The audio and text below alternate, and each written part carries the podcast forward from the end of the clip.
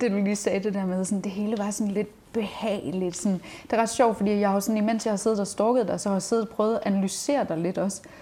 Så jeg har skrevet, jeg har faktisk skrevet her i mine noter, kan du godt lide at leve lidt usikkert og presse dig selv ud i situationer uden et sikkerhedsnet? Sådan, øh, er det også en af grundene til, at du ligesom har brug for Ja, det tror lidt jeg. ud? Altså, det, er- altså, det er virkelig ikke noget, jeg tænker over, men Nå, mine okay. handlinger siger det virkelig. Altså, ja, altså jeg, sådan, jeg kan åbenbart ikke så godt lide, når det bliver for...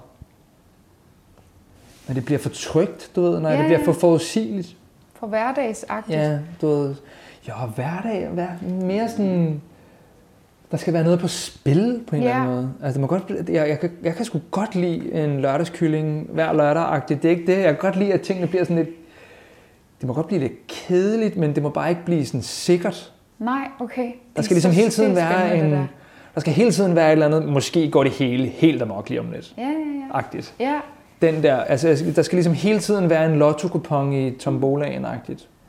Der skal hele tiden være et Ja. eller andet, der kan ændre dit liv hele tiden. okay, ja. Spændende. Ja, det synes jeg, Spændende. det synes jeg er det mest sådan, det, det bliver virkelig øh, det, inspireret dig. af. Ja, det, driver mig. Det er ja. virkelig et drive for mig. Okay. Velkommen til Mennesket bag kunsten. Som du måske kunne fornemme i øh, introen, så øh, skal du i dag høre fortællingen om en artist, som lever højt på ikke at kende dagen i morgen. Men øh, sådan har det ikke altid været, for øh, faktisk så havde øh, David fast arbejde. Han gik på jurastudiet og øh, var forlovet, og ja, altså udadtil, der øh, kørte livet på skinner for David. Men sandheden var, at han faktisk var dybt ulykkelig, og han drømte om noget helt andet. Jeg glæder mig helt vildt til, at I skal høre David 44's livsfortælling. Øh, altså, findes der noget mere inspirerende end mennesker, som tør at sadle om i livet og sigte efter drømmen? Hej David. Hej. Ej, det, ja, vi kan fortælle lytterne, at vi har sådan set øh, hyggesnakket lidt i, øh, i noget tid. Øhm, men øh, man skal jo altid lige sådan sige lidt akavet hej, ikke? Jo, jo, jo. Man skal lige introducere. Åh oh, ja, tusind tak, fordi jeg måtte øh, komme her hjem i dit øh, hjem på denne usandsynlige kolde øh, mandag. Ja, jeg tænkte, Det er der, sindssygt jeg tænkte ikke, udenfor. kunne sidde udenfor, og jeg, jeg skulle finde et sted, der, hvor jeg følte mig hjemme. Så Så det er dit eget hjem, var lidt, Ja, mit det eget var lidt hjem, og- oplagt. det, jeg føler mig mest hjemme, tror Ja. jeg. Ja. Øhm, jeg har, øhm, jeg har faktisk jeg har valgt at starte på sådan på en, en lidt sjov måde den her i det her afsnit her, for jeg har faktisk taget øh, jeg har taget dit horoskop med i dag. Du har taget mit horoskop med? ja, jeg har simpelthen taget dagens horoskop med, fordi jeg har øh, jeg har stalket dig så meget, at jeg ved, at du er skorpion. Ja, jeg har skorpion. Den er sgu god nok. ja. Øhm, er du egentlig sådan lidt øh, er du øh, sådan spirituel øh, anlagt? Tror du på astrologi? Den kan vi lige tage først. Uh, yes. Um, altså, om jeg tror på astrologi og stjernetegn og sådan noget, ved du hvad, ja, det gør jeg til en vis grad, fordi mm. ja, det, det er jeg sådan set opdraget med. Min mor, hun er sådan, hvis jeg fik en kæreste, da jeg var teenager, så var min mor altid, hvilket stjernetegn jeg var. Det var er det det første rigtigt? spørgsmål, hun stillede. Hvor er det Og griner? min øh, mormor og alle de der islandske kvinder der, de er bare sådan helt tarotkort og Ej, hvor svedigt. astrologi. Og, Jeg elsker det. Og jeg har fundet ud af, at jeg faktisk er triple skorpion. Altså jeg er skorpion i alle månen Måne. og sol, og, eller whatever det er. Shit, okay. Så det er vist åbenbart noget med, at det er min mor ret op at køre over. Jeg Ja, ved ikke helt, hvad det vil sige. Wow, du æder med med Force of Nature, altså du... Øh, Ja, der er et eller andet. Men altså, jeg, jeg, jeg Bright følger lidt future. med, og jeg kan rigtig godt lide at google, for eksempel. Hmm? Altså hvis, med mine venner, eller et eller andet, du ved, og sige sådan, hey, passer vi godt sammen som venner? og så går jeg ind, og så googler jeg det lidt. Hvor er det fedt, Ja, hvor er det fedt. det er meget sjovt. Men, Nå, men, ja, øh. jeg ved ikke så meget om det, men jeg tror sgu lidt på det. Jeg synes, det er hyggeligt Ja, at tro på. Var der nogle kærester, der måtte, øh, du var nødt til at slå op med så, fordi de var det forkerte stjerne? Nej, så langt vil jeg ikke gå. Okay, helt sikkert. Men det, var det, det er sygt grineren, det der, fordi jeg er så meget af den type der. Ja, ja, det er også... Ej, hvor har jeg også, øh, ja, uh, passer jeg sammen med, med ham her? Jamen, jeg synes også, det er hyggeligt, du ved. Det er sådan, jeg kan godt lide, at der er noget, der ikke er sådan helt lavpraktisk og firkantet. At det godt kan være sådan lidt stjerner og måne og sådan noget. Ja, at der er noget sådan helt, øh, mm, ved ikke. ja, okay, så, øhm, så jeg, jeg har simpelthen dit horoskop med for mandag den 30. Så må vi se, om der er noget, du sådan lige kan... Sindssygt. Jeg, Jeg læser det op nu. læst selv. Er du klar? Jeg er klar. I dag kan du føle dig presset på grund af de dage, der ligger foran dig. Pengemæssigt ser det godt ud, Fedt. men pas på, at de ikke glider fra dig alt for hurtigt. Okay. Det kan være svært at have med dine forældre at gøre i dag. Din kæreste eller din partner kan være svær at tale med. Forsøg at ignorere de fleste fortalelser fra ham eller hende. I dag vil du være tilbøjelig til at sigte højere, end du kan springe. Bliv ikke skuffet, hvis du ikke når det hele i dag. Fedt. Hvad så? Det lyder som hver dag. Nej, okay. Nej, det er vildt nok, altså. Giver det mening? Det giver sgu meget god mening. Okay. Det giver da meget god mening. Fedt nok med pengene, og fedt nok med, at jeg ikke kan klare mine forældre i dag. Ja, hvad, det kan godt være, at du lige sådan ikke skal ringe til ja, dem jeg, jeg i tror dag. sgu, ja, så ringer jeg ikke til min mor i dag. Nej. Nej, det går bare. Bare lige for at være helt sikker. Ja, ja, ellers så går det, går det fuldstændig galt. Sigte højere, end jeg kan nå. Hmm. Det gør jeg i dag. Så må jeg bare sigte lavt fra nu af. I dag skal du bare helt low-key. Ja, ja. Nå, grineren, det havde jeg ikke lige øh, fået læst her til morgenkaffen. Ej, jamen, øh, vær så god. Nej, men tusind Vær tak. så god. Nå, men øhm, de fleste lyttere, de ved nok, at jeg, sådan, jeg er en kæmpe sokker for øh, Once Upon a Time-agtig. Sådan, jeg elsker kronologi, mm. specielt i sådan en dejlig fortælling, som vi skal øh, til at høre om dig. Så øhm, øhm, jeg kunne egentlig godt tænke mig sådan at gå helt tilbage i tiden, og øh, selvfølgelig der, hvor det startede, som jeg sådan er ret sikker på, er Island. Ikke? Hvor er du født? Født, øh, ja, det er fandme langt tilbage. Jeg blev født i Reykjavik. Hvor gammel er du? Jeg er 31. Nå, okay, Så wow. Ikke, ikke virkelig lang tid tilbage, men det var back to the basics. Ja. Men øh, jeg blev født i Reykjavik mm. i øh, 80'erne, i 89. øhm, og flyttede faktisk til Norge allerede som 9 måneder gammel. Okay. Ja, Så du- syv måneder gammel. Så jeg Norge flyttede til ligefrem? Norge. Ja, min far arbejder for Udenrigsministeriet. Okay. det islandske udenrigsministerium. Ja. Så han blev udstationeret, da jeg var lille. Mm. Så jeg flyttede mega meget rundt og gik i 10 folkeskoler eller sådan noget, inden jeg gik i 4. og 5. Øh, klasse. Og øh, boede i London og i Oslo og i Reykjavik og frem og tilbage. Og så var der øh, når, så blev mine forældre skilt, og så flyttede vi igen, og så fandt hun en ny kæreste, og så flyttede vi igen. Og det var meget sådan rundt omkring, indtil jeg blev 10 år gammel. Mm. Og så var vi i København. Vi, jeg flyttede faktisk til, til et sted, der hedder Dalby øh, mm-hmm. på Sjælland. Det ligger ved siden af Faxe, hvor jeg bare flyttede øh, til Dalby i sådan en kæmpe kasse, min mors kæreste havde lejet eller sådan noget på det tidspunkt. Hvor jeg startede på sådan en øh, folkeskole der, og blev introduceret for danskerne og Danmark, og det startede sindssygt dårligt. Blev bare mobbet for vildt i øh, skolen, og synes det var et lortested det der, og havde bare lyst til at tage tilbage til England på det tidspunkt. Men så flyttede vi til København, og så gik jeg på en ny skole. Jeg flyttede skole efter fire måneder, og så havde jeg det mega fedt, og så har jeg været her siden. Så jeg er ligesom bare... Men, men nu sagde du, at din far arbejdede for Udenrigsministeriet. Så hvorfor vælger dig og din mor lige præcis Danmark egentlig? Min mor fik en ny kæreste efter min morfar, altså min mor og far blev skilt, da jeg var fem, og så fik okay. hun en ny mand, og så havde han forretning i Danmark.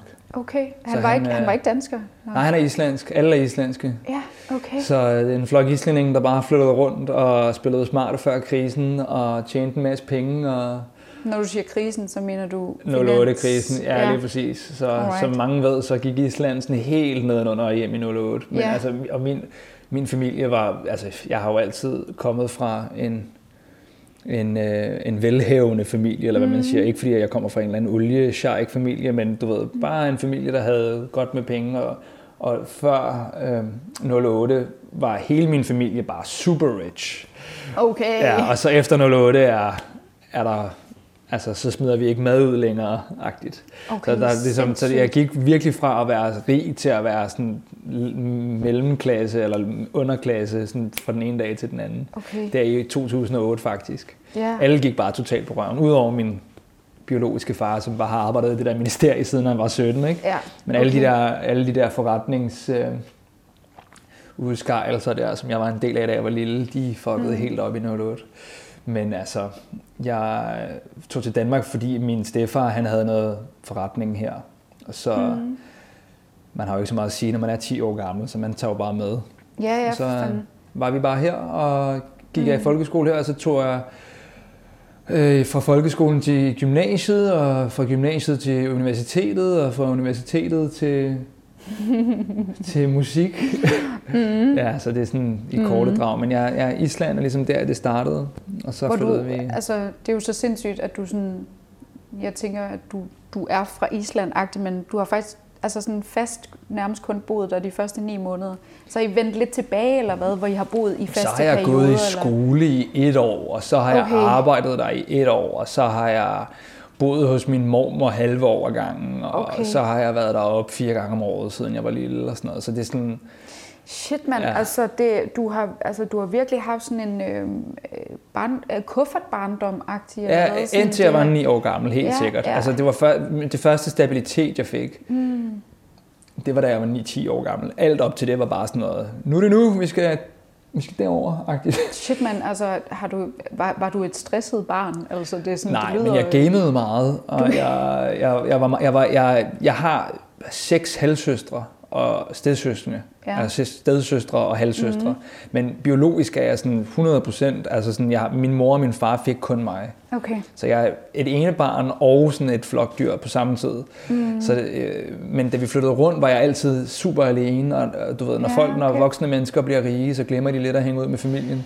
Så det Ja. der med at tage ud og, og drikke sig stive og, og, og tage ud og spise dyrt og have det for at tage til Venedig og sådan noget, det var jo selvfølgelig det fedeste for dem, og det passede ikke så godt at, at gå tur i skoven og sådan noget. Så jeg sad jo straight up bare mega meget alene, da jeg var lille. Ikke fordi der er noget traume, men du mm. ved, jeg sad bare og spillede Playstation. Du forsvandt ligesom bare i den der computerverden. Ja, og, eller- og så musik kom så også eventually som sådan en, jeg havde sådan en lille boomblaster, du ved, mm. som de fleste havde dengang i 90'erne, hvor jeg hørte Limp Bizkit og sådan noget uh. underligt lort. Ja. Jeg fik en Limp Bizkit-plade, da jeg var 8. Ja. Men sådan noget der, ikke? Så sad jeg ligesom med mit eget musik, som ingen vidste, jeg hørte, og mm-hmm. med mine egne små uh, computerspil, som ingen vidste, jeg spillede, og mm. så var jeg bare alene på mit værelse det meste af tiden, da jeg var lille. Ja. Men Så det har der- måske også været med til at gøre dig til et stærkt, selvstændigt menneske, eller hvad tænker du? Altså, tænker du meget på den der sådan tid? Er det noget, hvor meget har det været med til at forme dig, altså? Det har formet mig meget mere, end jeg selv er klar over. 100 procent, og der er også en masse minder, jeg ikke lige kan huske i klare drag, du ved, som har betydet mega meget for, hvem jeg er i dag, og hvor, hvordan jeg reagerer på ting og sådan noget, mm, som de fleste ja, andre. ja, klart. Men sådan, den der med at være alene meget, har helt klart gjort, at da jeg så kom i skolegården, du ved, mm. som 12-årig eller 11-årig, når man- ens identitet begynder at blive tegnet, mm. så var jeg sådan alt for social. altså jeg var ligesom, min, min, min, ja, det, det, det handlede om overlevelse for mig. Altså, det Så var sådan det måske? Du kunne nej, jeg var næsten- sgu bare, altså jeg havde at være alene. Ja, okay. Det, det, kontra, det lavede sådan et flip på et tidspunkt. Mm. Så det hele handlede om at blive voksen, mm. og blive selvstændig, mm. og fuck mine forældre, og bare blive den sejeste i skolegården. Så jeg skulle bare være den første, der røg smøger, og den første, der havde kærester, og den første, der var til fest, og alt, jeg skulle bare ligesom, jeg var virkelig, virkelig en rod, da jeg var teenager. Okay. Det var virkelig ulideligt for mine forældre. Skud ud til dem for at holde mig ud dengang. Men, men hold da op, altså det var, det, det, det var måske det, der skete sådan på kort sigt, at det sådan, ja, i gymnasiet, jeg gik så meget op i social acceptance, at man mm. tror, det er løgn. Altså jeg ville så gerne bare være den sejeste.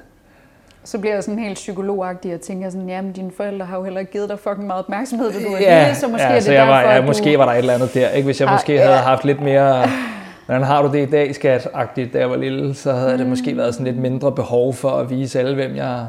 Men altså, whatever, det, det var også en mega fed tid jo, men altså, der var lige nogle dodgy moments, hvor man stod og røg hash et eller andet sted sammen med alle mulige drenge, fordi man skulle være sej, ikke? og man var Ja, måske sådan lige lidt for ung til det. Og... Ja. Du sagde, du startede med at sige, at du, at du faktisk blev sygt meget mobbet, lige da du, altså da du ligesom startede for godt altså sådan i den danske folkeskole, eller Ja. hvad der, var du bare sådan ham der, den underlige dreng fra Island, 100 eller procent. Jeg fik ikke en chance, mand. Det var super unfair, det der. Jeg kommer med sådan noget Hitlerhår. Jeg havde sådan noget, jeg havde sådan noget sideskilning med sygt meget voks i, og som jeg sagde før, vi kommer over fra sådan en, sådan en islandsk velhavende, sådan, mm. du ved, så for, f- nummer et er jeg udlænding, du ved, på det Ja. tidspunkt. Og jeg taler ikke særlig godt dansk, jeg taler norsk. Nej, du kunne ikke øh, Altså, jeg, det jeg kaldte jo ikke en skraldespand for en, jeg kaldte det søbel og sådan. Jeg var jo super underlig, du ved, og havde en accent, og, og så min far, han pullede op i den der Dalby folkeskole i sådan en Porsche, og bare skubbede mig ud, og bare var sådan en god dag i skolen, du ved, og så stod jeg der i mit Ralph Lauren tøj og min midterskilning, og bare ikke kunne tale dansk. Altså, det er okay. klart, jeg blev flækket. altså, Ja, det er ligesom, der er ligesom ingen forståelse for, hvordan sådan en skole hænger sammen, hvis du afleverer dit barn sådan der. Og det er også bare ude på landet, og der er en anden stemning end i København. Så jeg Ja, skulle ligesom ja, ja. hurtigt, så fattede min mor, at den var gal, og så skiftede hun mig til sådan en high-end privatskole, okay, helt sikkert. hvor øh, der var lidt mere sådan, hvor alle bare lignede sådan nogle små øh, Hitlerjugend, var jeg ved at sige.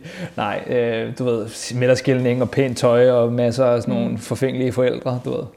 Så, Sindssygt, ja, så jeg, sindssygt. jeg skulle ligesom ind i øh, sådan en anden dam, hvor alle var ligesom Ja, mig. ja. Og det, det var godt set af min mor, så der blev jeg ikke mobbet. Der havde jeg bare en masse venner, faktisk. Så fik du ro på. Ja, det var så- første gang, jeg fik ro på og Ja. venner. Det var ligesom, da jeg var 9-10 år gammel. Okay, Ja. helt sikkert. Men altså, det er også, det er også last call, før du bliver skør, tror jeg. Mm-hmm. Altså, du, hvis du lige når det, inden du bliver teenager. Okay, så, ja.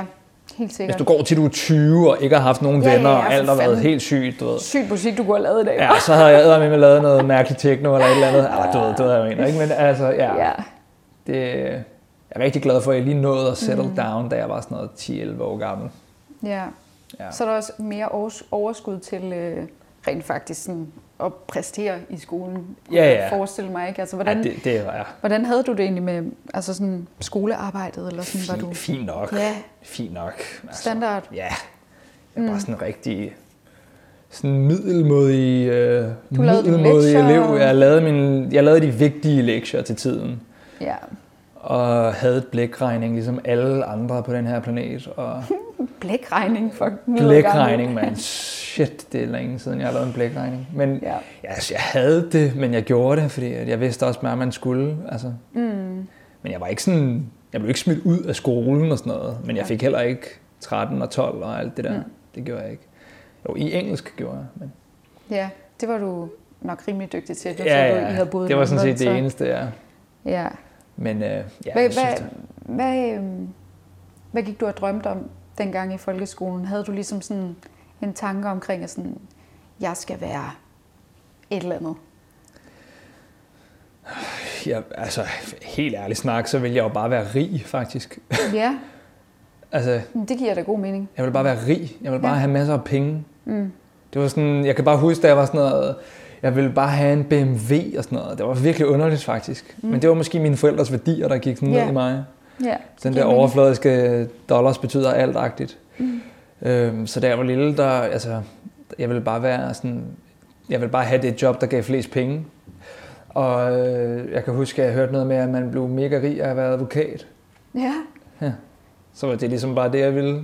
helt sikkert. Jeg var ikke sådan super passioneret som dreng, eller sådan noget. Jeg var sådan meget sådan, ja, yeah, altså, jeg skal vel være rig-agtigt. F- super. Ja, fordi mine forældre var så op og køre over Versace og Venedig og sådan noget, så det var sådan, det hele var bare så, det var så sådan materialistisk en barndom, jeg havde, så det var sådan virkelig, det var bare det, jeg ville. Det, det synes jeg var meget svedigt. Mm. Så det var først senere, at, øh, at jeg slet ikke gad være rig. Ja, for du, du ender jo faktisk med at, tage på, altså starte på jurastudiet, ikke? Jo, jo, jo. Så Ja. efter jeg havde gået på sådan Krab skole og Øregård Gymnasium mm. og sådan alt det der, alt det der lort der, så det var fede tider. Men ja, miljøet var jo bare så øh, sådan upper class, Posh. snobbet, posh. Du ved, når man var hjemme hos sine venner, så spurgte de altid, Nå, hvad laver dine forældre? Og sådan hele den der vibe der, ikke? Du ved, mm. Sådan en øh, underlig verden, det der faktisk. Mm. Men øh, så læste jeg jo jura ja, efter, for bare ligesom at følge strømmen. Ja, Ja. sindssygt. Okay, så i, i alt det her, du ligesom har fortalt mig nu, hvor, øh, hvor er musikken hen i det her? Altså, et godt spørgsmål. Jeg, ja. jeg kan huske, da jeg var de der hvad, 10, 11, 12 år gammel eller sådan noget. Ej, ved du hvad, det har ikke været 10, jeg har været 12 eller 13. Jeg fik, altså, jo, ah, fuck det, det et eller andet tidspunkt mellem jeg var 9 og 13, så mm. blev jeg forelsket i musik. På den Ja. ja. måde, at det var ligesom sådan, så satte jeg det ligesom bare på, og så sad jeg alene inde på mit værelse med de der små booklets, der var i CD'er. Mm. Og så sad jeg bare og kiggede på teksterne, og syntes, de der billeder var for vilde, og jeg, jeg blev fuldstændig opslugt af Eminem og Limp Bizkit og Coldplay og islandske musikere og Sigur Rós og uh. alt muligt underligt og poppet og hiphoppet og Alle genrer simpelthen. var alt, mand. Alt, hvad der fik mig til at føle et eller andet, og jeg var bare sådan helt chokeret over, hvor vildt, altså hvad er det her, mand? Altså, jeg var helt oppe at køre over, hvor svedigt jeg synes musik var. Og vigtigst af alt, hvor svedigt, hvor svedige jeg synes musikere var. Altså jeg kiggede på sådan nogle, sådan nogle musikere, altså MTV og Michael Jackson, og altså jeg er jo forgudet Michael Jackson allerede, da jeg var fire år gammel. Du ved, så, du ved, min første koncert var faktisk Michael Jackson, da jeg var seks år gammel. Nej, er det rigtigt? Du har Ja. simpelthen fået lov til at se lige ham se live. det. Ja, øhm, og dansede foran altså, tv'et til MTV, du ved, og alt det der. Ikke? Så jeg var ligesom altid mere interesseret i musik end de fleste andre. Min mor spillede klaver, og Okay, der var klaver i hjemmet og alt det der. Ikke? Så ligesom så det er faktisk Det- lidt din mor, der ligesom har sådan 100 startet ja. det lidt for dig. 100 procent. Mm. Så min mor, hun startede ligesom med at tage mig til koncerter og spille klaver foran mig og lulle mig i søvn med musik og alt det der. Og så Okay. kom der ligesom sådan en, altså apropos det jeg sagde før med, at jeg ville være den sejeste, så var det sejeste jo, det var jo de der musikere der. Så jeg ville bare ligesom, er, er sådan, i sådan en hungren efter acceptance fra folk, så vil jeg ligesom, ja, Men det har alligevel ikke været helt accepteret, den der musikervej, fordi, altså for dig, fordi du alligevel sådan tænker, at jeg jeg skal være advokat, så den må alligevel have været sådan lidt undertrygt også. Ja, altså helt ærligt snak, så anede jeg ikke, hvad jeg ville, da jeg var den alder Nej. der. Men det var, det var først senere. Men, men jeg var sygeligt interesseret i musik. Altså, øh, jeg har sådan et anlæg inde i min stue her, som jeg lige har fået sendt af min far. Det var, mit gamle, det var min fars gamle anlæg. Ej, og jeg sad altid foran det der, lige de der højtalere, sad jeg bare sådan og stenede sådan nogle gamle vinyler og CD'er og bare lærte deres, lærte teksterne og sådan. Mm. Og jeg har altid været fascineret af det jo. Så, men altså, fra interesse til hobby, fra hobby til levevej, fra, altså alle, alle de der stadier, de har ligesom forskellige murer, man skal bryde ned, før man kommer videre. Mm. Så der gik mega lang tid, før jeg ville lave musik professionelt. Men det startede virkelig tidligt som en kæmpe interesse. Mm. Og så begyndte jeg ligesom at spille musik rigtigt, men det var først senere, da jeg var sådan noget 15-16. Hvor du spillede klaver, eller hvad? Ja, min mor tvang mig til at gå til klaver, da jeg var Perfekt. 9, ikke? Ja. Og det var jo sådan noget uh, entertainment for our guests-agtigt. Så det var sådan noget, så David Ja. kom ned og spille Fyre Elise for vores gæster. Og, Okay. øh, ja, Synes du, det var fedt? Eller? nej, det var totalt noget, jeg havde det jo. Okay. Uh, jeg, havde der, havde, jeg havde de der lektier der, og jeg havde en lærer, der hed Kirsten Falder, der havde sådan en pind. Og så slog hun mig sådan på fingrene, Nej. straight up, hvis jeg spillede forkert. Det var ikke hårdt, men det var, det var bare lige sådan et rap over nallerne, du ved. Så, og så var der sådan nogle, ja, det var virkelig underligt. Det var kun sådan noget Bach og Mozart og, Efter bogen. og Beethoven noder. og, og stjerne i noget hæftet, når jeg havde husket det rigtigt. Mm. Men, øh, men derfra til at lave musik, det, det var helt klart, øh, da jeg hørte øh, Coldplay for første gang faktisk. Ja.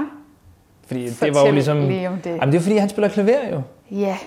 Jeg var bare sådan, alle render rundt og er guitarister, og alle render rundt og du ved, har den der guitartaske og spiller smart over i musiklokalet og sådan noget, og spiller trommer og sådan noget. Det var ligesom de seje. Klaver er sådan lidt, sådan lidt et blødt instrument. Det er jo ikke de Ja. sejeste i bandet, der spiller klaver. mere Der er ikke mange bands, der har klaver. Og så var jeg sådan, Chris Martin. Chris Martin, mand. Han spiller fucking klaver, og han er sej. Ja. Ej, men altså, jeg husker det så tydeligt. Trouble, altså. Ja, ikke? åh, ja. Så døde man lidt. Hvor det ja. griner, du siger det, fordi at det var lige præcis den sang, den satte jeg mig bare ned og lærte. Ja. Så købte jeg et nodehæfte, fordi jeg kunne læse noder, Nå ja. og så satte jeg mig bare ned, og så, Uh, det var dengang, hvor man sådan købte bøgerne. Ja. Altså, øh, så var jeg nede i en butik Ja. nede i øh, Indre By. akkordbøgerne ja. der, ikke? Straight up, jeg tror fandme, det var akkord. Så Ja. var jeg inde, og så købte jeg et, Ja. ja. et, en, en nodebog mm. med X and Y og Rush of Blood to the Head og Parachutes-pladen. Ja. Og så satte jeg mig ned, og så tog jeg alle de der nederen lortetimer fra Kirsten Falder og kanaliserede dem over i, i uh, Coldplays sange, og så ja. lærte jeg dem fra bunden. Mm. Ja. Og så det var ligesom... For, og så ringede jeg selv til en klaverinstruktør, altså, og var sådan, mm. kan du ikke lige lære mig nogle bluesskalaer og alt muligt, sådan, så jeg kan blive sådan lidt mere mm. flydende. Mm-hmm. Det var ligesom... Og det var det der var, hvis jeg ikke havde gjort det, så havde jeg aldrig skrevet en eneste sang, tror jeg. Fordi Nej, okay. ligesom derfra, så begyndte jeg faktisk selv sådan lige pludselig at skrive nogle sange, Aha. og stjæle nogle af Chris' tekstidéer, og ja. altså alt det der, ikke? Og der, så lavede jeg seriøst bare mega mange lortesange i mange år. Perfekt. På det der klaver der. Ja.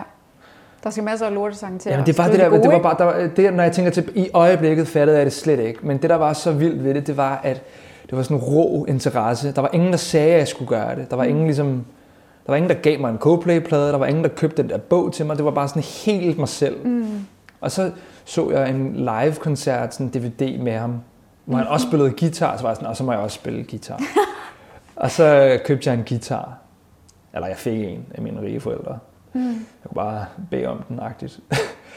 og ja. så fik jeg den, og så sad jeg bare og lærte mig selv at spille på akkorder Okay. Det var virkelig svært, det der med at holde pegefingeren. Ja, ja. Sådan hen over alle strengene, det tog mig et år at fat. Ja, ja. Kæmpe så, krampe i fingrene. Kæmpe krampe i fingrene og ondt i fingerspidserne mm. og sådan noget.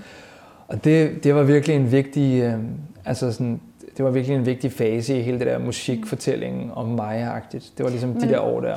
Er, er det her sådan, er det din sene teenager i gymnasiet, det her, eller går du på jurastudiet på det her tidspunkt? Eller nej, nej, det er slutningen af folkeskolen, starten okay, af gymnasiet. Okay, ja gymnasiet gik mest ud på druk.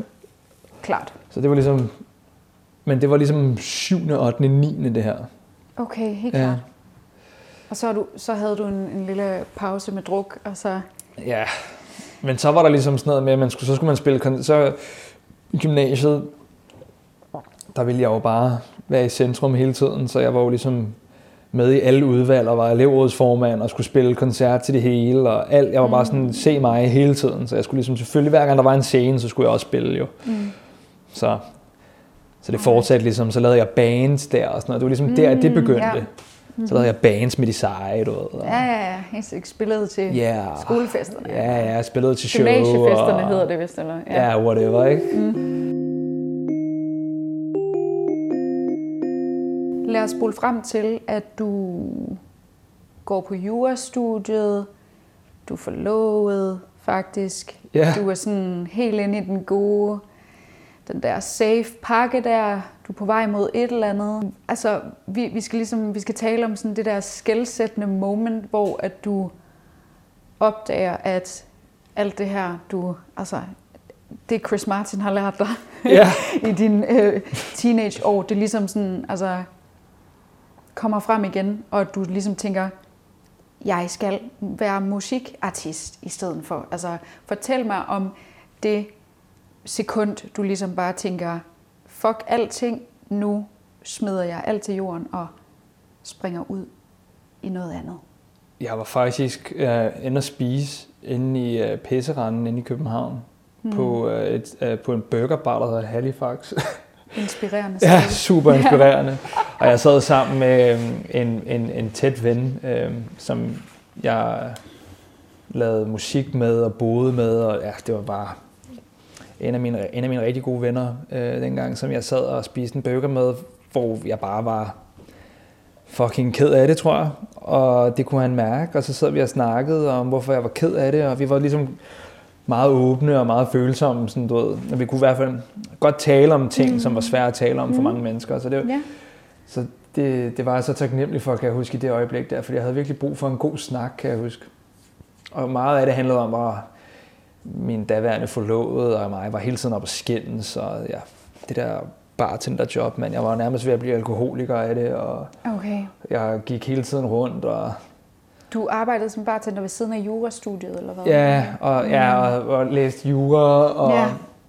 hver gang jeg havde lektier for i det der jura der, så havde jeg bare lyst til at plukke hovedet af mig selv. Og, så der var ligesom, det var sådan en ond sovs, jeg var sådan fanget i. Jeg var sådan, fuck, jeg hader alt, faktisk. Mm. Sådan, jeg, jeg kunne ikke lide at tage hjem, jeg kunne ikke lide at tage i skole, jeg kunne ikke lide at tage på arbejde. Nej. Og så er du ligesom sådan lidt fanget i dit eget liv. Altså, ja. Og øh, hvis der er noget, min mor har lært mig faktisk, og mine forældre har lært mig, så er det, at man skal sådan... At jeg, jeg er virkelig ikke konfliktsky. Så jeg okay. er ikke særlig bange for mm. at, sådan, at sige, hey, det her det sutter røv. Altså, jeg kan ikke være her lige nu, eller et eller andet. Ikke? Og jeg er ikke bange for at komme op og skændes, hvis det er det, der skal til. Ikke fordi, at det altid er det rigtige at gøre. Men han var bare sådan, prøv at høre, lad os tage det fra en ende af. Øh, du skal jo nok gå fra, gå fra hende der. Øh, ja. Altså en helt ærlig snak. Nu har jeg været op og skændes hver dag i et år eller et eller andet. Ikke? Ja. øhm, det tror jeg ligesom, jeg tror ikke, at det er meningen, at hvem som helst bare kan finde sammen. Så det, ligesom, det tog vi fra en ende af, og det, det blev sådan, okay, fuck mand, så måtte jeg jo hellere nås mig sammen til at, at slå op. Og så måtte jeg nok også sige op mit job. Mm. Og så måtte jeg nok også droppe ud af jurastudiet. Det var sådan lidt meget på en gang. Ja, sindssygt. Og så var, jeg sådan, så var jeg sådan, hvad, hvad, hvad skal jeg så lave, du ved? Skal jeg så bare rende rundt og være forvirret, eller hvad? Og sådan, hvis der var én ting, du kunne lave, altså hvis ikke du tænkte på penge og alt det der, hvad, hvad skulle det så være? var bare, altså, han kiggede bare på mig og var sådan, hvad så mand? Altså, hvad vil du mm. lave? Mm. Og så var det bare, prøv at høre, jeg vil flække grin til jeg døde, hvis jeg blev professionel musiker. Mm. Det, vil, det vil være en joke jo. Altså, det vil være det fedeste i hele verden, hvis det kunne lade sig gøre. Ja. Hvis jeg kunne leve af at lave musik. Og hvis jeg kunne øh, lave albums til at blive gammel og bare blive en musiker. Og så sagde han bare seriøst, hvad, hvad, hvad har du seriøst at tabe? Og på det tidspunkt havde jeg vidderligt intet at tabe. Mm. Så det var, det, var, det var øjeblikket. Altså vi sad seriøst på en trappesten øh, inde i pisseranden og røg en smøg og sådan noget. Smukt. Ja, og så var jeg bare sådan, let's go. Og nogle samtaler kan blive virkelig sådan, så tager man dem seriøst i øjeblikket, fordi man har fået to øl, men, og så glemmer man dem dagen efter. Men det der, det glemte jeg bare ikke. Mm. Og så gik der seriøst bare en uge, og så havde jeg eksekveret alt det der. Sindssygt. Så havde jeg seriøst bare droppet ud mm. af jurastudiet, og, øhm, og slået op med min daværende øh, kæreste, mm. og sagt op på mit daværende job. Så Stærkt. var jeg pisse nervøs, ikke? Og havde god nøje på. Og øh, i mellemtiden der, mens jeg gik og rev mit liv i stykker, så gik jeg og bankede på døre, du ved, i forskellige musikstudier mm. i København. Ja, og så, fortæl lidt mere om det. Jamen, Fordi du bor sammen med din Ja, på det tidspunkt bor jeg på Vesterbro, ja, ja. Øh, nede i en sidegade til Istegade. Der har vi en lille hyggelig lejlighed, mm. og som alle andre øh, forhold, der ender galt jo, det, det er, jo, det er jo ligesom, det startede super godt, og, mm. og jeg, jeg holder jo stadigvæk mega meget af hende, men ja. det er jo bare kombinationen, ligesom nogle gange, jeg var måske for ung, eller whatever, jeg ved det ikke. Det gik bare ikke så godt, øhm, så jeg skulle ligesom flytte ud af den lejlighed ret hurtigt. Det var vores lejlighed, så jeg sagde til hende, at hun bare kunne blive boende, og så flyttede jeg hjem til min mor. Jeg havde mm. min familie her, hendes familie er på Island, så det var lidt svært for hende at finde et nyt sted.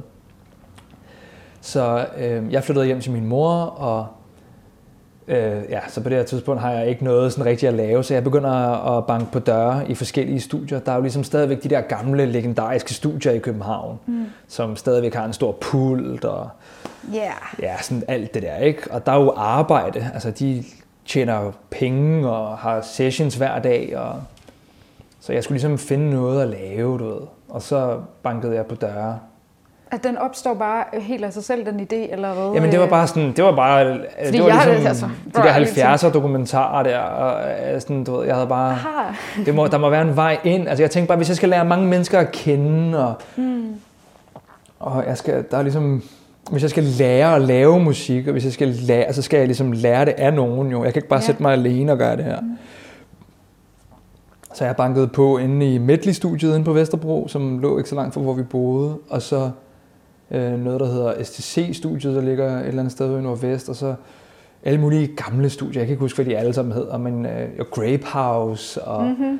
alle mulige studier. Så var jeg bare sådan, hey, så bankede jeg lidt på, og så sagde jeg bare, hey, jeg hedder David, jeg er øh, super interesseret i at komme og arbejde for jer. I behøver ikke give mig nogen løn. Jeg kan lave kaffe, jeg kan mike ting op, jeg kan være lagerdreng, jeg kan være jeres rengøring. Det er fucking ligegyldigt. Mm. Altså, jeg vil bare gerne øh, få min fod indenfor i branchen, og ja, jeg står et lidt mærkeligt sted i livet lige nu, så hvis I er interesseret i at få noget gratis arbejdskraft ind, og så sig til. Mm.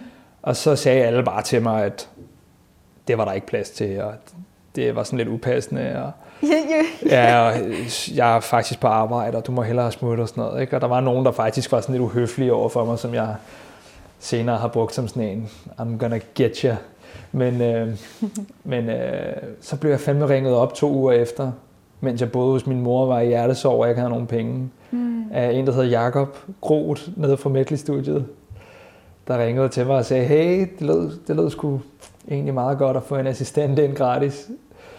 Øhm, har du lyst til at komme forbi til en snak? Og så tog jeg forbi til en snak, og så fik jeg et job dernede ja. Som, øh, Stærkt. som øh, assistent nede i Medley-studiet. Og jeg kan huske, da jeg startede, så lavede jeg en regel for mig selv, der hed, at jeg skulle være den første, der kom, og den sidste, der gik. Mm-hmm. Hver dag, agtigt. Mm. Øhm, og så mødte jeg jo bare ind klokken 8 og lavede kaffe til alle, der kom ind, og hjalp til med alt muligt. Og så begyndte jeg at huske, hvad folk godt kunne lide for en kaffe. Og, Var du god? og så havde jeg bare den kaffe til folk, og så, han, han skal ikke have mælk i, og hun skal ikke have det der. Og så, og så begyndte jeg bare at være ham der. Og så begyndte jeg at være med til sessions, og så holdt jeg øje med, hvad de lavede. Og så da de smuttede om dagen der, de skulle hjem til deres børn og deres familie. Så overtog du lige den store pult, eller hvad? Ja, Seriously, du må Simpelthen. gerne sådan pille ved ting. ja men jeg, var, jeg, var, jeg fik nøgle og nø- adgang til koden, og de, jeg var jo Shit. ligesom ansat, du ved. Ja, ja. Så, og så var der en enkelt aften, hvor jeg ikke gad hjem til min mor, fordi jeg var træt af hende på det tidspunkt. det er sådan, altså, du ved, jeg elsker hende, og det var så dejligt af hende at lukke mig ind, men, men jeg havde ikke lige lyst til at bo derhjemme på det tidspunkt. Mm. Så faldt jeg i søvn i studiet en dag, mm. og så vågnede jeg dagen efter, og så var de sådan, du må godt crash her, hvis det er. Så Nice. endte jeg med at faktisk at flytte ind i Medley Ja, i nogle måneder. Så, så jeg sad og lærte mig selv at lave musik om aftenen, og så om dagen, så hjalp jeg drengene. Og, okay. og så så jeg, hvad de havde lavet i løbet af dagen jo. Mm. Så var jeg sådan, ah, og så huskede jeg det om aftenen, og det var den bedste måde at lære det på. Ja, okay. Ja. Bare Og sådan over lærte jeg- skulderen-agtig. Så lærte jeg ligesom at producere på den måde. Og, Nej, hvor sindssygt. ja. og så lærte jeg alle de mennesker, jeg kender i musikbranchen i dag, lærte jeg at kende der. mm-hmm. Så det betød alt for mig det sted. Det var ligesom sådan et musikuniversitet på en eller anden måde. Mm. Hvad, var du bevidst om på det her tidspunkt, at du rent faktisk, altså, nu ved jeg ikke, hvor god var du til at spille et instrument på det tidspunkt? Og jeg, altså, nu har jeg jo hørt dig synge, du synger fucking godt. Altså, var du, øh, var du bevidst om, at du kunne noget på det tidspunkt, at du havde noget at byde på? Nej, altså sådan instrumentalmæssigt er jeg, jeg, altså, jeg er en meget middelmodig pianist og guitarist. Altså jeg kan spille nogle akkorder, og jeg kan skrive nogle sange, men jeg er jo ikke en guitarist eller en pianist. Øhm, der er også en masse mennesker, der synger bedre end mig, og der er også en masse mennesker, der producerer bedre end mig, men jeg har altid vidst, at jeg havde god musiksmag. Og jeg ved godt, det er sådan, lyder sådan lidt, det er lidt for subjektivt til at kunne være objektivt, men, men, men hold kæft mand, de sange, jeg godt kunne lide, blev altid populære. Mm. Det var ligesom sådan en ting, jeg kan huske fra jeg var lille. Så de der plader, jeg fik, og de der plader, jeg hørte, der var altid sådan det der. Altså jeg hørte Du var masse... first mover Ah, men jeg kan bare huske, at jeg altid kunne lide singlen. Jeg kunne altid lide det, der så blev singlen. Okay, sygt. Så, og det var ligesom sådan, det følte jeg altid var mit edge. Mm. Fordi når du producerer for andre, og mm. når du laver musik sammen med andre, så er det tit sådan, nogle gange skal man sådan skære ind til benet på. Altså man skal sådan, ja, selvbevidsthed er vigtigt, når man laver musik. Og, og at være ærlig, når man laver musik, er også vigtigt. Og, og, og sådan at kunne anerkende, og nu er det godt. Fordi det er sådan, det er fristende at synes, at alle idéer er gode, for at der er god stemning i studiet. Det er svært at lave en god sang. Det er rigtig svært at lave en sang, der er, der er øhm, øh, altså, som andre har lyst til at lytte til. Så sådan, jeg har altid øh, sådan, kunne høre, hvornår noget var godt, faktisk. Mm. Eller godt nok. Eller, Altså- om det så går godt, ved jeg ikke. Men jeg har altid sådan, ah, der, der var den. Okay. Øhm, så, så det prøvede jeg ligesom at, at, at bevise i den tid der. Fordi, og så blive bedre til alt det andet imens. Ikke? Blive bedre til at producere og blive bedre. Mm. Så, så, så det der med ligesom at kunne høre, hvornår noget er godt, det er faktisk sådan svært at lære. Øh, men alle de der timer foran anlægget, da jeg var lille, øh, følte jeg ligesom var med til at, at, sådan at udvikle den evne der. Altså Ja. kalde singlerne, før de blev singlerne. Mm. Så det var jeg altid sådan, der følte jeg mig altid super confident. Der var sådan, mm. Og hver gang, at vi sad og lukkede et album, og jeg sad og tænkte, fuck noget lort, mand. Altså, det du havde lyttet over skulderen, eller hvad? Ja, hvis der var noget, så var jeg bare sådan, det her, jeg kan ikke lide det. Jeg kan simpelthen ikke lide det her. Og så gik det altid af helvede til. Og Jeg vil ikke sige... Altså dit eget musik? Nej, Nej, andre, andre artister jo. Ja, andre altså, artister. Okay. Og hver gang jeg var sådan her, det der, det er vildt, mm. så gik det altid helt overdrevet. Mm. Der var sådan en øh, kunstner, der kom forbi Medley-studiet og havde lejet det i to dage, en der hed Jack Garrett. Og på det tidspunkt var han Ja. super ukendt. Ja, ja. Øh, Og der var sådan en sang, der hed Worry. Mm-hmm. Øhm, som, øh, og han på det her tidspunkt er han ikke en artist, du ved. Han er bare sådan en eller anden sådan en krølhåret, Ja, ja, ja. sådan en lille englænder, der bare havde lejet, og jeg var bare sådan, nah, what's up, dude, du ved. Mm. Og så lavede han en sang, og så var han sådan, you wanna hear the song I made yesterday? Og så var jeg sådan, ja, og så gik jeg ind og hørte den, så var jeg bare sådan, hvad Han, ja. er det her, mand? Hvad er det her? ja. Og hvad sker der? Altså ikke fordi jeg siger, det er mig, der kaldte den eller noget, men jeg siger bare, jeg har tit en fornemmelse for det Ja, faktisk, okay. hvis jeg skal være sådan helt ærlig. Og de gik helt amok, jo. Han blev mm. kæmpestor, og han er stadigvæk en stor artist, og han er bare Ja, en af de bedste sangskriver, jeg nogensinde har set Ja. arbejde. Og du ved, så man, man, man, det er tydeligt. Og det er svært at vurdere, fordi på et, på et tidspunkt er alle sange bare en fil på en Dropbox, jo. Mm. Så det der med at vide, hvornår noget er godt, det er sgu... Det skulle da en rimelig god evne og, og ja. Ja, men at kunne eksekvere altså- på det er jo noget Ja. helt andet, så jeg, jeg kan jo Ja, godt ja. bare sådan... Ja, ja. Jeg kan, sagtens, jeg kan sagtens sidde og pege på de andre sange og sige, det der det er virkelig fedt, du ved, eller... Men det, det svære det er jo at til dit gøre... eget musik, Ja, det, så? er, det er, svært at- sindssygt svært. Ja, og ja, ja, det er sindssygt svært. Det er noget af det sværeste, jeg, det er det sværeste, jeg ved. har du failet nogle gange, hvor du sådan, fuck, jeg har lavet det sygeste, og så andre er sådan lidt, nah. Nej, men det, det, det er mere sådan failet i den forstand, at jeg virkelig, virkelig overbeviste mig selv om, at det var bedre, end det egentlig var. Altså, hvor jeg tog sådan lidt pis på mig selv. Det er en god strategi, tænker jeg. Ja, det er, sådan, det, det er dejligt, det er sådan Mm. Dejligt bedøvende at bare sige til sig selv, at det er sgu godt nok, når man inderst inde godt ved, at det ikke er. Men, øhm, men det, er, det er det sværeste i hele verden at God skrive gode... det, er ja. det, det er det vigtigste. Altså. Ja, men god selvtillid er i hvert fald en del af... Altså, jeg kan ikke... Hvis man ikke selv tror på det, så tror andre slet ikke på det jo. Det er nemlig det, 100 procent. Hvornår går du så fra at være kaffedreng til kigge over skulderen og komme med din mening sådan lidt til rent faktisk sådan selv at få lov til at være den, sidde bag pul, altså få indspillet dine egne ting eller sådan noget, fordi du, altså, så, så når folk går hjem fra Medley-studiet, så skriver du selv og, og producerer lidt selv og sådan noget. Øhm, Ja, altså sådan, jeg tror godt, at drengene kunne mærke, at der var ligesom en udløbsdato for, hvornår jeg ville stoppe med at være ansat af dem, fordi jeg Mm. har ligesom altid vidst, at jeg selv vil udgive musik, og jeg vil selv lave mit eget studie, og jeg vil selv ligesom alt muligt, så de kunne godt se, at altså, jeg begyndte jo at udgive musik øh, nede fra Medley, efter jeg havde været der i halvandet års tid, så jeg producerede sange og helt alene? eller jeg udgav dem sammen med, sammen med faktisk ham, der, der fortalte mig, at jeg skulle øh, Nå, blive musiker. Altså, vi stærkt. lavede en lille duo der, mm. øhm, og jeg begyndte at udgive det. Og, og allerede der kan jeg huske, at, at der ligesom skete sådan en, og David han skal nok videre på et eller andet tidspunkt. Øhm, Mm. og efter jeg havde været der i tre år eller sådan noget, så meddelte jeg jo ligesom, at, at jeg nok blev nødt til at sige op, fordi øhm, jeg, Efter tre år? Ja, efter tre års tid. Så to og et halvt år. noget. Medley-studiet i tre år? Ej, jeg, okay. okay. jeg, jeg fandt et nyt sted at bo efter, efter nogle måneder, men, øh, Okay. men øh, ja, ja, ikke, du ved, jeg, jeg var ligesom sådan altid sådan ret åben omkring, at det der med at lave musik for andre var bare en del af min læringsproces. Mhm. Mm. Øh, jeg er ikke sådan super tændt på at lave for meget musik til alle andre, selvom jeg synes, det kan være sjovt en gang imellem, men som, som mit fuldtidserhverv, så synes jeg, det var mere sådan tiltalende at blive øh, fuldtidsartist, end at være Mm. fuldtidsproducer. Mm-hmm. Og, øhm, og det hang jo ikke helt sammen med, at man skulle lave så meget musik for andre dengang. Så jeg sagde op dernede fra, og det var igen super nøjeren at, at gå ud og ligesom at lave sit eget. Men øh, så der var ligesom en sang, jeg skrev, som gjorde, at Sony ligesom approachede mig i sin tid derfra. Ja. Og så var det ligesom, jeg tror, at det var ligesom det, der gjorde, at Det startede det. Ja, det var ligesom- Det, det ja. kickede, kicker off. Eller ja, sådan. kick-offet var helt klart, at, at man havde en sang, som, øh, som øh, et major label ville signe, og Mm. havde en manager, der store planer og alt det der. Så, så, så turde jeg ligesom at tage springet. Og så Mm. gik jeg så fuldtidsartistagtigt på den. Mm. Hvordan opdager Sony egentlig den sang? Altså, hvordan...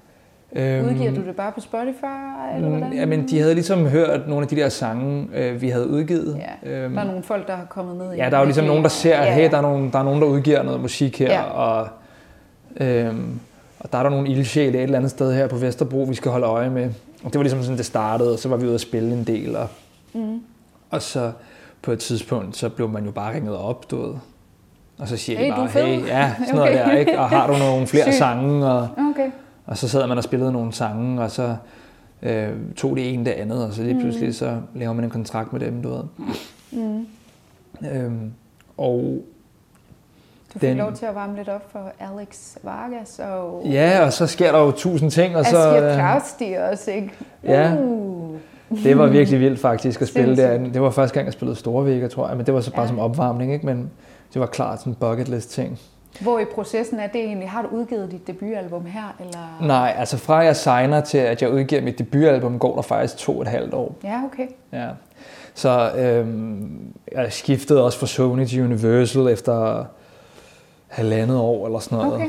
Så det var ligesom, det var ligesom hele den der major label verden, den var jeg i, i ligesom ja, Mm. 3-4 år faktisk. Mm. Fra. Så det var ligesom medley til at være artist på de der major labels, ikke? Mm. Ja. Og så gå og lave major label ting, som at lave videoer og alt muligt, du ved.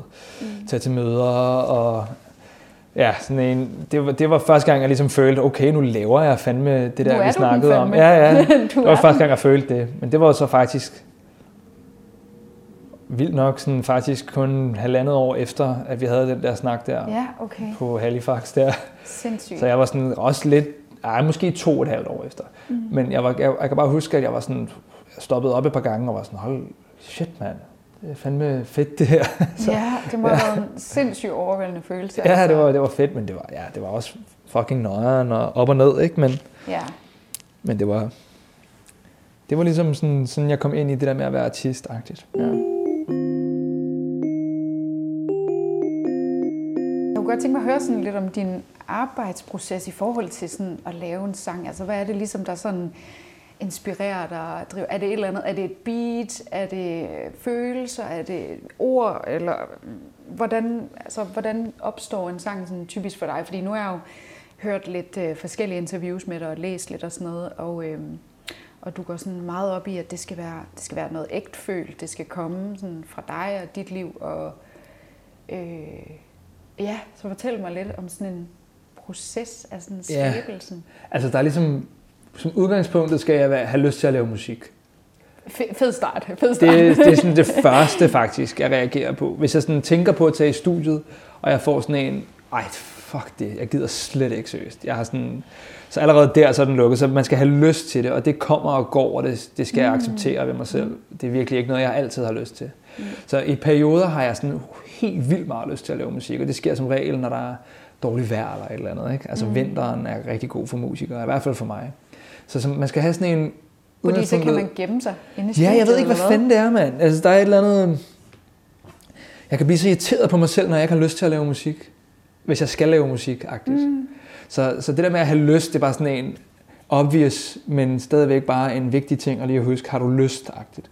Når, man har, når jeg har lyst, så er det bare at give sig selv så meget mulighed som overhovedet muligt for at blive inspireret. Og med det mener jeg bare at tage i studiet. Altså, Okay. Bare tage i studiet Ja. og acceptere de der dage der, hvor der ikke kommer en skid ud. Mm. Altså. Så det er ligesom, det handler virkelig meget om sådan at, at give sig selv lov og plads og sådan noget. Mm. Og så, hvis du så kommer igennem det nåleøje, og du rammer noget inspiration, altså noget helt ren inspiration, mm. og hvis du får derfra så et emne, du gerne vil skrive om, mm. det er ligesom, der bliver der født en sang. Hvis jeg får sådan en, jeg skal skrive en sang om det her, mm. og hvis jeg finder en linje, øh, eller et eller andet, sådan en, en, lille, en lille gnist, så derfra plejer det at være ret nemt. Men det er faktisk de første sådan helt usynlige skridt, der er de sværeste. Har jeg lyst til at lave musik? Gider jeg til i studiet? Mm. Er jeg i studiet? Øh, Tør jeg øh, synge lorte idéer ind i tre timer, før der kommer noget rigtigt ud?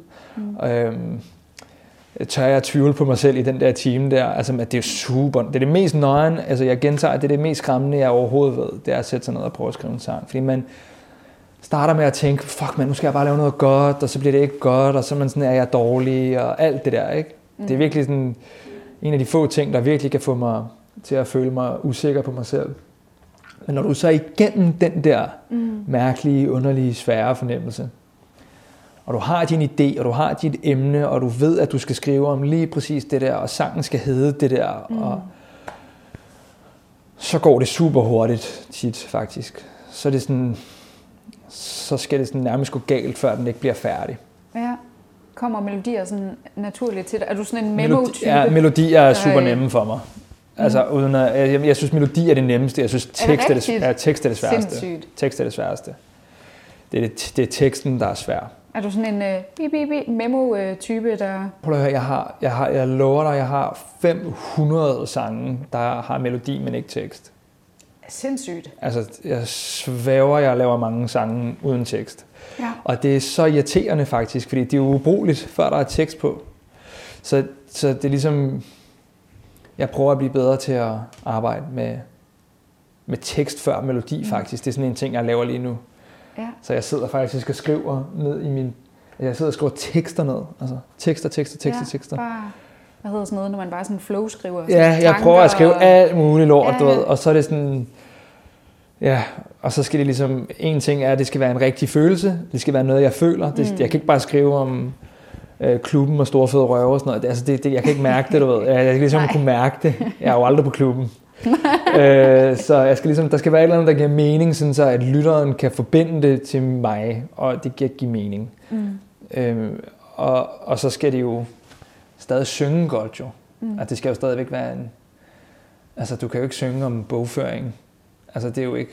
Eller sådan, du ved, der, der er jo ikke noget, du ikke kan synge om selvfølgelig, men der er bare noget, der synger bedre end andet. Ja, ja. Altså, der er jo okay. selvfølgelig noget, der synger bedre. Der er noget, der giver sådan en bedre sang. Det er fedt at synge tidspunkter og bynavne for eksempel. Det har bare altid været fedt jo. Mm. Og sådan, der er nogle ting, der bare... Mm. Fordi der sætter du en stemning, og du giver et location. Hvis jeg siger 3 a.m. in London, så får du bare sådan en eller anden allerede der. Du ja. Ja. Så det handler om at lave lydbilleder. Og, ja, ja, ja. Så det er sådan en underlig, underlig kunstform, hvor at teksten, altså det er ligesom den, jeg synes er... Mm det er den, jeg arbejder mest på. Så, så at komme over de der første hurdles der, og så ture og lave den, og så have en idé, der er god nok, og så teksten. Det er ligesom mm. min proces. Ja. Og når man så, og beatet og produktionen omkring mm. det, det plejer ikke at være sådan et eller andet super svært faktisk, fordi at jeg er omringet af så fantastiske mennesker, som er så dygtige til det, de laver, og som er mine bedste venner. Så mm at ringe til Marco, eller Sylvester, eller Thormod, eller, eller, eller Jimmy, eller, eller nogle af de der drenge, jeg laver musik med, mm. og så mm. bare lave nogle beats. Det er det, det, er det nemme ved det, faktisk. Mm. Det er meget spændende at høre, hvad der, sådan, hvad der kommer først til. Ja, det, altså, ja, det er klart sådan... Ja, jeg har, for, jeg har ja. også hørt... Øh, jeg har også hørt dig fortælle i et andet interview om, at du, når du tager tilbage til Island, og, øh, så, så, det faktisk, så kommer sangene også sådan lidt nemmere til dig sådan i det store landskab eller sådan noget. Ikke? Altså, ja, ja, det er nemmere at være inspireret, når du bare er det smukkeste sted jo. Ja, altså, det giver mening. Det er nemmere at sådan føle et eller andet, når du står foran et 40 meter højt vandfald og et bjerg og sådan noget. Så er du helt sådan, what, hvor er der vildt, ikke? Og så, What is life? Du får bare sådan nogle ord ind i hovedet, du ikke har, når du kigger på trafikken på Rosenørns Allé. Altså. Du, det er bare lidt noget andet. Yeah, okay. Og det er nemt at blive inspireret, når der er mega mørkt, og, mm. og der ikke er så mange mennesker, der ringer og spørger, om du har lyst til at se fodbold eller et eller andet. Du, ved. Altså, du bliver ikke afbrudt. Mm. Jeg har ikke så mange venner deroppe, jeg har bare familie. Og, yeah. Du ved, sådan, jeg har jo masser af venner her, som mm. jeg elsker at tilbringe tid med. Du ved. Så det, så det er sådan, ja, man bliver ikke afbrudt så meget deroppe, og man er, mere, man er et mere inspirerende sted simpelthen. Mm. Så, så det prøver jeg at udnytte rigtig meget. Øh, men man skal jo også gerne kunne skrive en sang fra sin egen lejlighed, eller du ved, det er jo også, man, det, man skal jo også passe på med at kun at skrive sange, når der er nordlys, ikke? Du ved. Man skal jo ligesom også kunne skrive sang ja, ja. på en når man mandag. bare sidder. Ja. ja, helt sikkert. Føler du dig egentlig øh, sådan 50-50 islandsk-dansk, eller føler du dig mest islandsk, eller mest dansk? Du har boet det meste af dit liv her i Danmark, men hvad, hvad, hvilke rødder... Øh... Altså islændingen kalder mig dansker. Ja. Fordi at de kan mærke, at jeg er blevet dansk. Altså, jeg betaler skat, og er ordentlige og sådan noget. Du ved. De er sådan nogle lidt mere, de er lidt mere øh, sådan nogle vildbasser deroppe. Du Mm. ved. Det er sådan, det, der er en stor kulturel forskel på islændinge og danskere. Men jeg føler mig kulturel, altså sådan som, som jeg er, og hvordan jeg opfører mig, og hvordan jeg sådan er. Der er jeg sådan lidt mere dansk, øh, ja. end jeg er islandsk. Efterhånden, ja. Men ja, efterhånden, ja, det må jeg indrømme. Men altså, hvis Island og Danmark spiller fodbold, så holder jeg med Island. Altså, sådan, Okay, Ja, det er sådan lidt underligt. vigtig pointe jo. Ja. Altså, okay, men så, ja, det var afgørende. Ja, ja, jeg, har, jeg har ikke en dansk landsholdstrøje, jeg har en islandsk, så det er sådan, Okay. jeg ved det ikke. Helt sikkert. Kunne du nogensinde forestille dig at flytte tilbage? Sådan bosætte dig? Det kunne jeg godt, ja. Ja. Det kunne jeg sagtens. Ja. Ja. Når jeg blev lidt ældre, bare købe sådan en hytte et eller andet sted, der, og så lave et studie i det. Altså sådan, jeg har sådan nogle underlige nogle drømme. Alle har jo sådan en eller anden underlig drøm om sig selv Hmm. mm. i fremtiden. Og en af mine er jo bare sådan helt sådan afskåret setup, hvor jeg bare bor helt af helvede til med et studie i kælderen -agtigt. Det, kan, jeg- det Det synes er jeg den er meget ultimative fremtidsdrøm, eller? Ja, jeg ved det Eller ikke. en af dem. En af dem. Det er sådan en af mulighederne for David i fremtiden, det er, mm. at jeg bare cutter loose fra storbylivet. Ikke fordi at København er en storby som sådan, men Mm. ja, det der dyr husleje og alt det der, du ved, det er sådan bare kommer helvede til. Mm. Det tænder jeg lidt på, tror jeg. Men apropos øh, fremtidsdrømme, øh, fordi det, altså, det er både en sådan helt syret, vild tid som musiker øh, lige ja. og sådan noget, ikke? men øh, det er også en lidt spændende tid for dig, fordi at du jo, øh, du er jo sådan her brudt ud af hele det her label-ræs. Du har faktisk oprettet dit eget øh, pladselskab, Thunderboy. Ja, Du udgiver selv nu. nu udgiver jeg fandme mit Ja. eget musik selv, ja. Mm. Ja, det apropos at gøre nye ting og have nøje på og være skræmt af det, det er virkelig Mm. bare den nyeste skud på stammen i den, i den flok der. Altså, det er virkelig Mm. mm. efter, efter, hvad skal man sige, nytår, tror jeg det var, i år, før vi vidste, at corona ville sluge det hele, så var jeg ligesom i gang med at snakke med mit daværende, at jeg var jo ligesom på en distributionsaftale på Copenhagen Records, Mm. som er et underlabel til Universal, og var signet hos øh, et lille label, der hed 45, som en, der hedder uh, Wahid Safran har. Og der var jeg ligesom i dialog med dem om, hey, skal vi lave en ny aftale? Skal vi udgive det igen på samme termer? Hvad gør vi lige med økonomi? Og vi var ligesom i gang med at snakke om alt det der. Og jeg, og jeg tror ligesom de fleste sådan, i den snak var sådan interesseret i, øh, at øh, ikke at gøre det alligevel. Mm. Der var sådan et eller andet, der føltes forkert. Og der var, der var sådan et eller andet, der virkede sådan lidt... Øh, sådan, luften var sådan gået lidt af ballonen, og der var sådan, vi har ligesom arbejdet sammen i et stykke tid, og jeg synes, der var nogle ting, der fungerede sådan lidt sløjt, og de var aldrig rigtig blevet bedre, og, mm. og de synes også, der var en masse ting ved mig, der var lidt irriterende, og det var bare sådan, du ved, kender ikke det? Nogle gange har man bare sådan været et, sam, et, et samme sted lidt for længe, og det hele var sådan lidt behageligt, og jeg var stoppet med at være proaktiv, og det hele var sådan lidt snakket stået. I sidste ende er det jo bare dit fucking ansvar. Mm. Og ligesom, du kan ikke sådan, det er jo ikke hele tiden samfundets skyld, at du ikke har et eller andet. Eller, eller det er sådan, du kan ikke bare pege på politiet og sige, de er nogle skiderikker for at give dig en bøde. Altså, du kørte jo over for rødt, eller du altså, bare find dig et job, eller du ved, lav et eller andet, du ved. Ikke? Altså sådan, kom Ja. nu. Altså, mm. øhm, så jeg var ligesom kommet lidt i den der fase der, hvor jeg gav alle andre skylden for min egen Mm. for min egen ulykke, eller for min egen sådan, du ved, sådan, der mang, manglende fremskridt. Og så ringede jeg bare til alle og sagde, hej venner, tusind tak for nogle vidunderlige år. Tak for alt, hvad I har gjort for mig. Det var fantastisk. Jeg var slet ikke klar over, at øh, jeg ville stå her i dag, og I har gjort utrolig meget for mig. Øh, jeg tror, jeg gør det selv, faktisk, ja. den her gang. Og så var de alle sammen bare super supportive, og tillykke og fantastisk. Og så kom corona, og så viste det sig at være det helt rigtige move, fordi Ja, det havde været Shit. et lidt svært at gøre det med et pladselskab igennem den fase. De gik igennem alle sammen.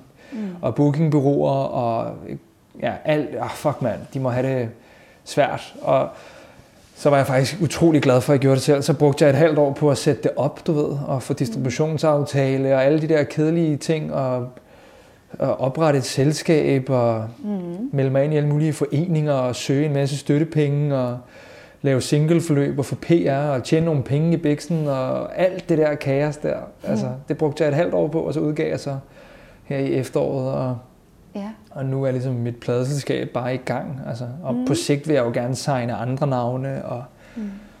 og så skal mit eget projekt jo forhåbentlig ligesom bane vejen for det. Øhm, så det er sådan en helt vildt fed og spændende tid nu Mm. at, at lave det. Jeg, jeg, jeg føler mig sgu mega motiveret af det. Kommer det også til at... det, det, det, det kommer vel til også at afspejle sig i den nye musik, tænker Ja. jeg. Jeg kommer selv til at vælge musikken jo. Ja.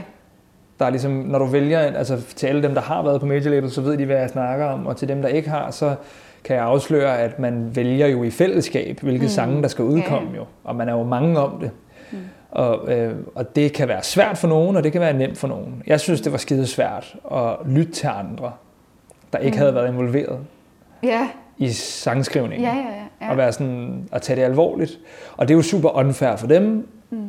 fordi de prøver bare at hjælpe. Og det er super unfair for mig, fordi jeg, har jo, jeg kan ikke lide det, og det er min musik. Så det, er sådan, det, var allerede bare et lidt svært match for mig. Så, så i den forstand, at de sange, jeg udgiver nu, er i mit eget tempo, er i mine egne valg af, af sange. Det er, jeg skal ikke spørge nogen om lov, før jeg udgiver det. Så på den måde kommer det til at afspejle sig. Altså folk kommer til at connecte mere med mig, hvem jeg er personligt. Jeg kommer til at Ja. udgive mange flere af de Ja. der sange, som pladeselskaberne ikke tror en skid på. Fordi jeg er bare lige, jeg er lige glad nu. Ja, Altså, det er super rart. fedt. fedt. Det, det, jeg, det er super rart. Jeg er sådan lige glad faktisk, hvad andre synes i en højere grad, end jeg har været før. Mm. Og det tror jeg, der kommer mere ærlig kunst ud af. 100 procent. Altså, ja. Så det, det er spændende. Det er også super nøjeren. Altså, igen. Ja. Men det kan jeg åbenbart meget godt lide, når tingene er lidt nøjeren. Er der sådan et, øh, kan, du, kan du mærke, at der er sådan et, et øh, overordnet øh, tema øh, på, på de nye ting, du skriver her? Sådan, jeg kunne sådan, øh, forstå på, på det gamle, du har lavet, øh, at, at, at det var meget sådan, du ville gerne sådan, give dine lyttere en masse selvtillid og sådan noget. Hvad, hvad, hvad er ligesom hovedtemaet på det nye musik, du Ja, men det, det, vi snakkede også om det, før vi tændte for mikrofonerne her. Mm. Det var det der med sådan... Øhm, jeg stiller mig selv et spørgsmål, hver gang jeg udgiver musik. Hver gang jeg lukker en sang, faktisk ikke når jeg udgiver. Når jeg lukker en sang, når jeg siger, at den er, den er færdig, så stiller jeg mig selv spørgsmålet, hvorfor fanden skal folk lytte til det her? Mm. Altså, og det er et mega, sådan, øh, et mega, mega godt spørgsmål at stille sig selv. Det har fungeret fint for mig. Sådan, hvor, hvor er meningen med det her? Og det kan være noget så simpelt, som det lyder for vildt. Altså, det Ja. lyder, altså, jeg bliver glad af det. Altså, eller jeg, den, jeg får lyst til at bevæge mig, når jeg hører det. Det kan være nok. Øh, det der med den der høretelefonerne i, og, og så gå på gaden og føle sig sej. Hvis du får den følelse, så kan det også være nok. Men jeg leder jo selvfølgelig altid efter sådan... Altså, de bedste sange får dig til at føle dig godt tilpas, men den har også en tekst, der siger noget Mm. direkte til dig. Du føler dig speciel, når du hører den. Du får det bedre af at høre den. Øhm, du, får, du bliver faktisk sådan lidt op her. Du, sådan, du kan gå fra at have det dårligt til at have det godt, faktisk. Og, og for at kunne få den følelse, så er der ligesom mange bokse, man skal tække. Altså man skal ligesom have en, en meningsfyldt tekst, der er relaterbar med noget musik, der passer til teksten, og et univers, der skaber en følelse. Og sådan. Så det er sådan, det er sådan en kompleks lille, øh, et kompleks lille regnestykke, der ligesom skal gå op. Øhm, og, og, og på den nye musik, der prøver jeg simpelthen bare at, at indkapsle, øhm, indkapsle så mange af de der ting som muligt. Mange mm. af de Mhm. der bokse som overhovedet muligt. Og det er ligesom, mit job er jo bare at gøre, at du får optur på i de der tre minutter, du skal høre min musik. så jeg har ikke så mange sådan nogle emner, der jeg fokuserer ikke ligesom på et emne på min nye plade. Men det hele handler helt automatisk mere om stå på egne ben og stole på sig selv Ja. og ikke være bange, og vi dør seriøst alle sammen. Og Mm-hmm.